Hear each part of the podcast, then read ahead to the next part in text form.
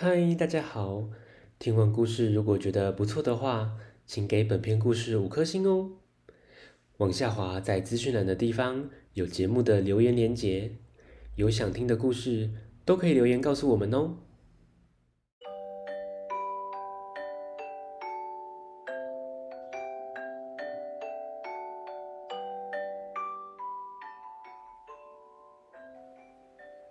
来来来，听故事！欢迎收听大肚鱼说故事。大肚鱼要分享的是冬至吃汤圆人团圆。丁丁放学一回到家，就看到阿嬷在扫银呀，他马上洗手帮忙。一粒粒小小圆圆的银呀，真可爱。他好奇的问。阿妈，为什么今天要煮汤圆啊？今仔日是冬至啊，爱食冬正圆，吃了汤圆你就长大一岁喽。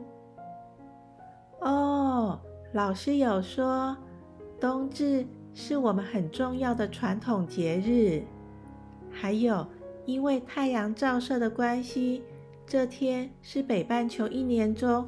白天最短、黑夜最长的一天。丢丢丢，冥想等日想对一讲。阿妈，你呀是用什么做的啊？今天我是用糯米粉做的。在以前呢，要先将糯米洗干净泡水，把米泡软了。再用机器将米磨成米浆。更早以前呢，要用石磨来磨，那很花力气的。米浆装进布袋，再将布袋绑在长板凳上，或者去搬一颗大石头放在上面，用重力去压，把水分挤干。挤干了，就变成米浆干。白意叫做龟菜，但是干干的没办法搓汤圆啊，就要先切一小块的龟菜拿去煮，煮熟了就会黏黏的，再放进去全部的龟菜一起揉，揉成一大团的糯米团，就可以开始收一亚了。哇！这样很花时间呢，阿妈阿妈，为什么这些汤圆有的是红色，有的是白色啊？我刚刚啊，有把一些糯米团加上一点红色的食用色素下去揉，这样就变成红色的汤圆了。那为什么冬至要吃汤圆呢？哦，这说来话长了，我们用听的吧。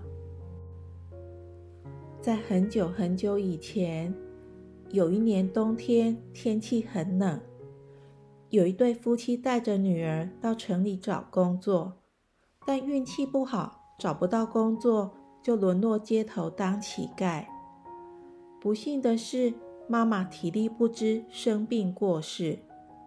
爸爸的身体也越来越差，孝顺的小女孩就把自己卖给有钱的员外当仆人，这样就有钱安葬妈妈，给爸爸买药吃。临走前，小女孩跟员外要了一包糯米团给爸爸，两人约定将来以糯米团相认。小女孩就到员外家工作。一年过去了，小女孩很想念爸爸，她担心爸爸找不到她，于是就跟员外说：“冬至这一天，我们的家乡都是用糯米团祭拜门神，这样财神爷才会来。”员外一听，就要小女孩在大门上贴着两个又圆又大的糯米团。后来。爸爸真的看到糯米团找上门，父女俩终于团聚了。这对父女慢慢的存了一些钱，买下一间房子。